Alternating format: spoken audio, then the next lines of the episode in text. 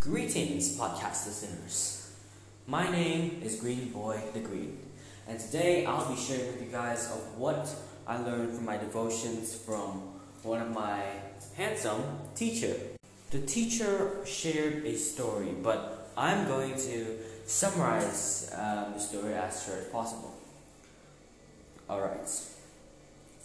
Once upon a time, or one day, I have no idea if this story is real or true, but once upon a time, there was a, a really poor boy and his mother.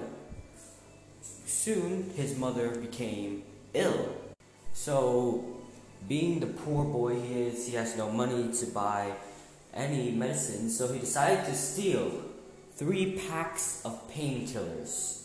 And as always, he got caught. Not as always, but he got caught. And they were, he was, of course, he was punished. But there was one man in, he actually, he owns a small restaurant. So he decided, instead of punishing the kid, he decided to buy three packs of painkillers because he owns a restaurant, also gives him some soup. And yeah.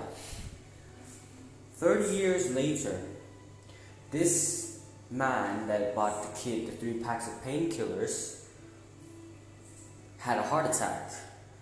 And because they were also kind of poor, they had not enough money because heart attacks are heart attack cures or heart attack things are hard to cure or whatever, but it cause it's, expensive. So they had no choice but to bring him to the doctor but when they got back the bill, he was well by the time. When he got back the bill, it was they were shocked. They were in shock that they had to pay zero dollars.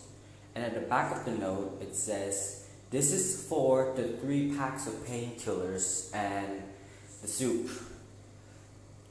So basically, he realized that 30 years later, that poor kid had become the doctor and helped him cure his heart attack.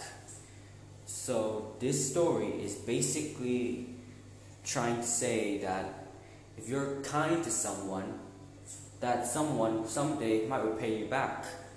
And if you want to treat someone the way you want them to treat you, have to treat to treat them.